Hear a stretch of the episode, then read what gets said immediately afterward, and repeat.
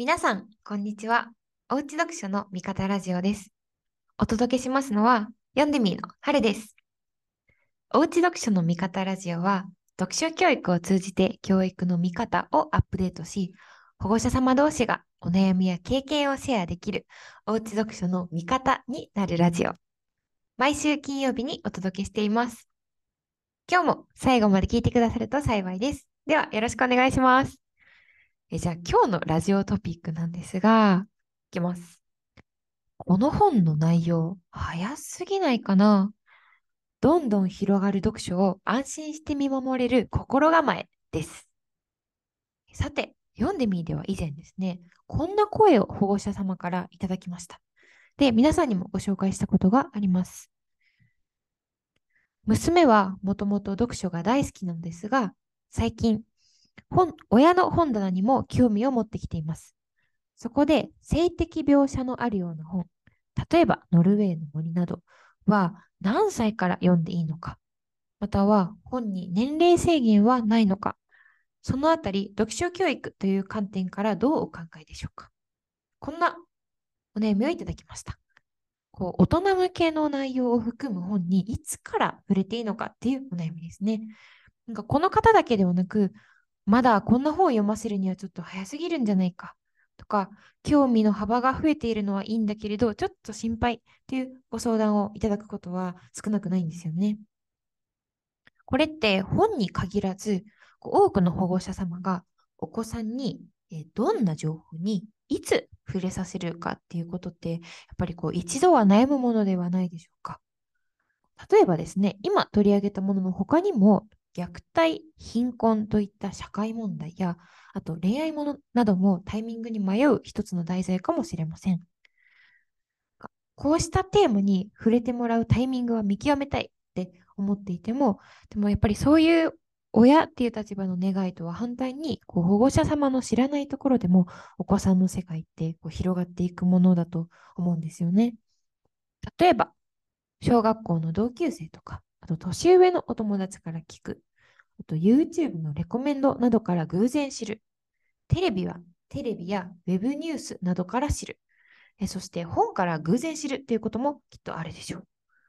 こう電子機器類であったらこうフィルタリングっていう機能とかってありますよね。でもああいうフィルタリングなどの機能を使っていてもこうお子さんと四六時中一緒にいるわけではない以上、いつどこで新たな情報に触れるかはわからないと思います。こう情報の種類によっては、まだあんまり触れてほしくないなということもある一方で、完全にコントロールすることってなかなか難しいと思うんですよね。でも、見方を変えると、こうした大人の話って、遅かれ早かれいつか知ることになるものです。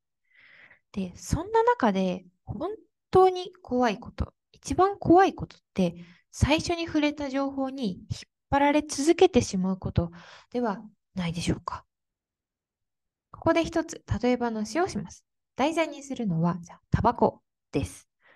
お子さんが初めてタバコを吸う大人が出てくる本を読んだとしましょ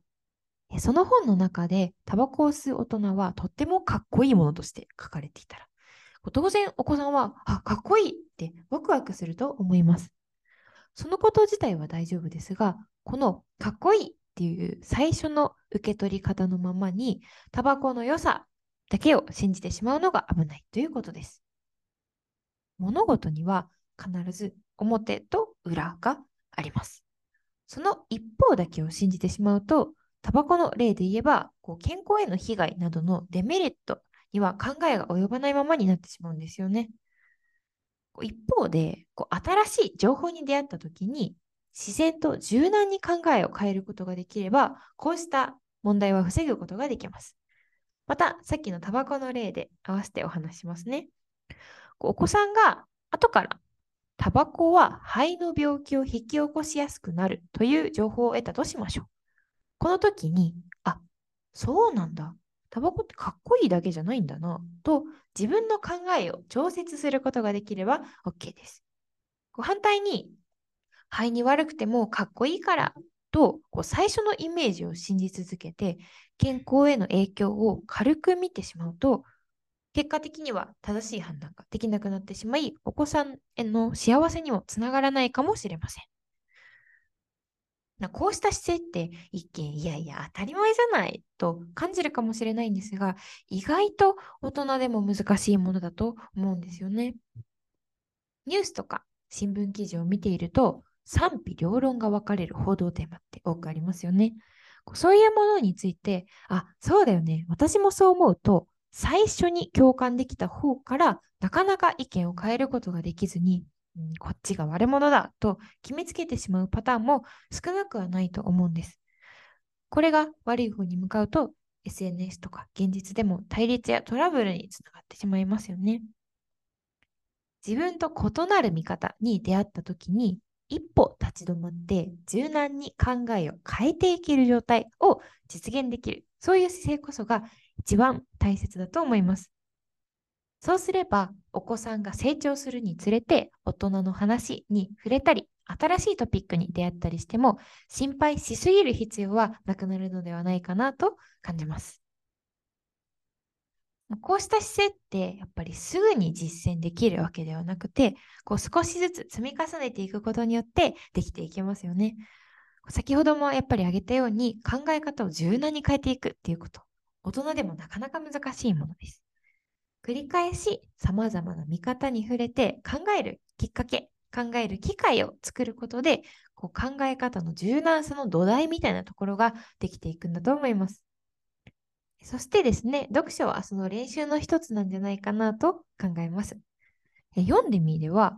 読書を楽しむための読書家の7つの技というものをお子さんにお伝えしているんですが、その一つとしてですね、認めるっていう技があるんですよ。この認めるっていうのはどんなものかというと、自分の正しさや間違いを見つけて考えを深めることとお伝えしています。まさに新しく知ったことをこれまで知っていたことと照らし合わせて柔軟に考えを改めていくことだと思います。これは大人でもそうですが、本を読んでいると少しずつ新しく何かを知ったり、新しい発見があったりします。今までの考えと何が変わったのかをお子さん自身が意識して自然と振り返ることができるように、こうした技が役立つわけなんですよね。今お伝えしたような柔軟に考えを変えられる姿勢の大切さなんですが、こさらに補足するとですね、これは読んでみーが掲げている楽しくたくさん幅広く読むのうち、幅広く読むが大切な理由でもあるんです。こう楽しくたくさん読むっていうだけでは、触れる情報が偏ってしまうこともやっぱりあります。そうなると、考えを変えていく練習をしにくくて、こう物の見方を広げたり、深めたりするのが比較的難しくなってしまいます。もちろん、読書が必ず学びにつながらなければならないということはありません。ただ、こんな考え方したことなかった。こんなことを知らなかったというこう考えが変わる喜びみたいなところも読書の大きな楽しさの一つだと思います。いろんなものの見方に触れて偏ることなく自然と自分の世界を広げていってほしい。それが読書教育の理想としては楽しくたくさん幅広くを掲げている理由の一つでもあるわけなんです。ですので、冒頭にいただいたお悩みへの答えとしては、あくまで読んでみーのスタンスではありますが、えー、基本的に制限をしすぎることなく幅広く読むことをお勧めしています。とはいえですね、読んでみても実は先週に一定の基準は設けてるんですよね。というのも、お子さんたちはまだ先ほどの読書家の技でいうところの認める経験を積んでいる途中なので、さすがにそれをオーバーするようなものはこう議論をした上で振り分けています。例えば、差別的な描写。は考え方を一度吸収してしまうと修正が難しくて誰かを傷つけてしまう恐れがあるので NG としています。でもこれなかなかこうどこまでを許容するかのこうなんか線引きみたいなのってだいぶ難しくてこう日々社内のデータ作成チームで議論がされているポイントですね。ご家庭でご本を選ぶ際も、こうむやみに制限をしすぎることなく、幅広く本に触れてもらうことをお勧めをしています。お子さんがこう成長していって幅広く本を読むような状態を目指していけば、こう徐々に様々な見方に触れて考えを変えていく癖みたいなのがつきますし、こうずっと鵜呑みにしてしまうことはないはずですよね。こういろいろあるうちの一つというふうに目の前の情報を捉えることができる。そんな癖がつくと思います。うん、それでもちょっと心配っていう場合は、あの少しですね、お子さんと本についてお話ししてみるのもいいかもしれません。ねえねえ、何か新しく知ったことあった？え、どのページで驚いたの？と聞いてみたり、お子さんが本から何を感じ取っているのか、こう日々話す上で少しずつ見えてくるところもあると思います。この会話をして本を思い出す時間を増やすことは、お子さんの読書読書習慣づくりにもとても有効なので、ぜひ試してみてください。お子さんが読書にチャレンジしていくのを見守りながら、いずれ幅広く読める状態になれば大丈夫です。では、今回のお話をまとめます。お子さんの世界は保護者様の知らないところでも広がっていくもので、メディアや周りの人を通じていつ何を知るかを完全にコントロールするのは難しいものです。様々な大人の話を知ること自体は遅かれ早かれ起こります。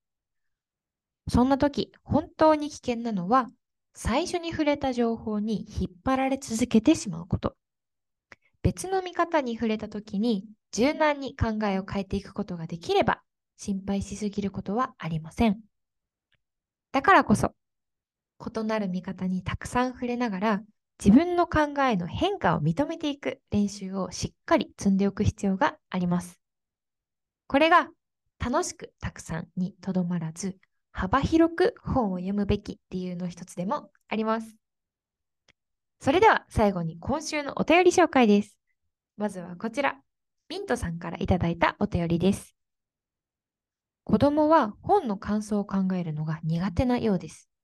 読んでみの感想もちょうどいい、普通のような選択肢を選ぶばかりで、真剣に選んでいるのか心配になります。ああ、なるほど。こう感想を選んだり言ったりするのが苦手っていうお悩みですね。この場合ですね、もしかしたらお子さんは苦手なんじゃなくて、わからないだけなのかもしれません。どういうことか。何を基準に面白い、そうじゃないを判断したらいいかわからない。特にちょっと面白い。いや、これ面白いみたいな小さな違いって、初めから言葉にするのは難しいものだと思うんですよね。こんな時におすすめなのが、本を比べるという方法です。この本とあの本だったらどっちが面白かった？え、昨日読んだ本とどっちが難しかった？というふうに比べる対象を作ってあげるとお子さんもだいぶ答えやすくなるんです。また、お子さんが感想を教えてくれたら、あ、そうなんだ。へえ。と、しっかりリアクションをしてあげましょう。聞いてもらえるんだ。これでいいんだ。と、お子さん自身が感じ取ることができれば、感想を言うことへの抵抗も徐々に減っていくと思います。ぜひご参考にしてください。次は、虹さんからいただいたこちら。第71回、読んでみメンバー、ポッカさんの読書年表にお寄せいただいたお便りです。これから先、読書から離れるような時があれば、一口シェアなど、さりげない声かけをしたいと思いました。ビブリオバトルのお話。子供たちが本を紹介し合う。そんな場があると楽しいだろうなと思っていたので、そんなのがあるんだとお話が聞けてよかったです。会員限定オンラインでもそんな場があると面白そうです。ありがとうございます。こう前回のポッカさんとの対談ですが、こうおうち読書に役立つ、なんかなんていうんですか、リアルなエピソードが本当満載でしたよね。ゲームや漫画にハマってしまっても読書に戻ってこられたというお話が聞けてよかったっていうお便りをくださった方も多かったです。こうビブリオバトルのお話はこう私もあのインタビューさせてもらってたんですけど、とても楽しかったです。こう本を通じた交流にはやっぱ特別な楽しさがあるよなと思いました。今読んでみるようですね、と徐々にご受講生様向けのイベントを増やしておりますので、ぜひ今後はお子さん同士で本を紹介し合うようなもの、こうニーさんがおっしゃってくださっていたようなものも実施できたら嬉しいなと思います。はい。では最後までご視聴くださりありがとうございました。今回のラジオが面白かった、ためになったという方は、ぜひアンケートへのお便りをお待ちしております。お便りフォームはですね、味方ラジオの特設サイトや、ポッドキャストの概要欄、読んでみーの会員であれば、LINE のメッセージや YouTube の概要欄にもありますので、ぜひ送ってください。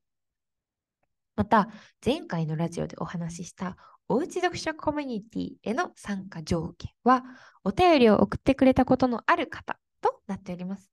年内には案内をお送りする予定ですので、気になる方、ぜひ今のうちに選択式の部分のみでも構いませんので、ぜひ送ってみてくださいね。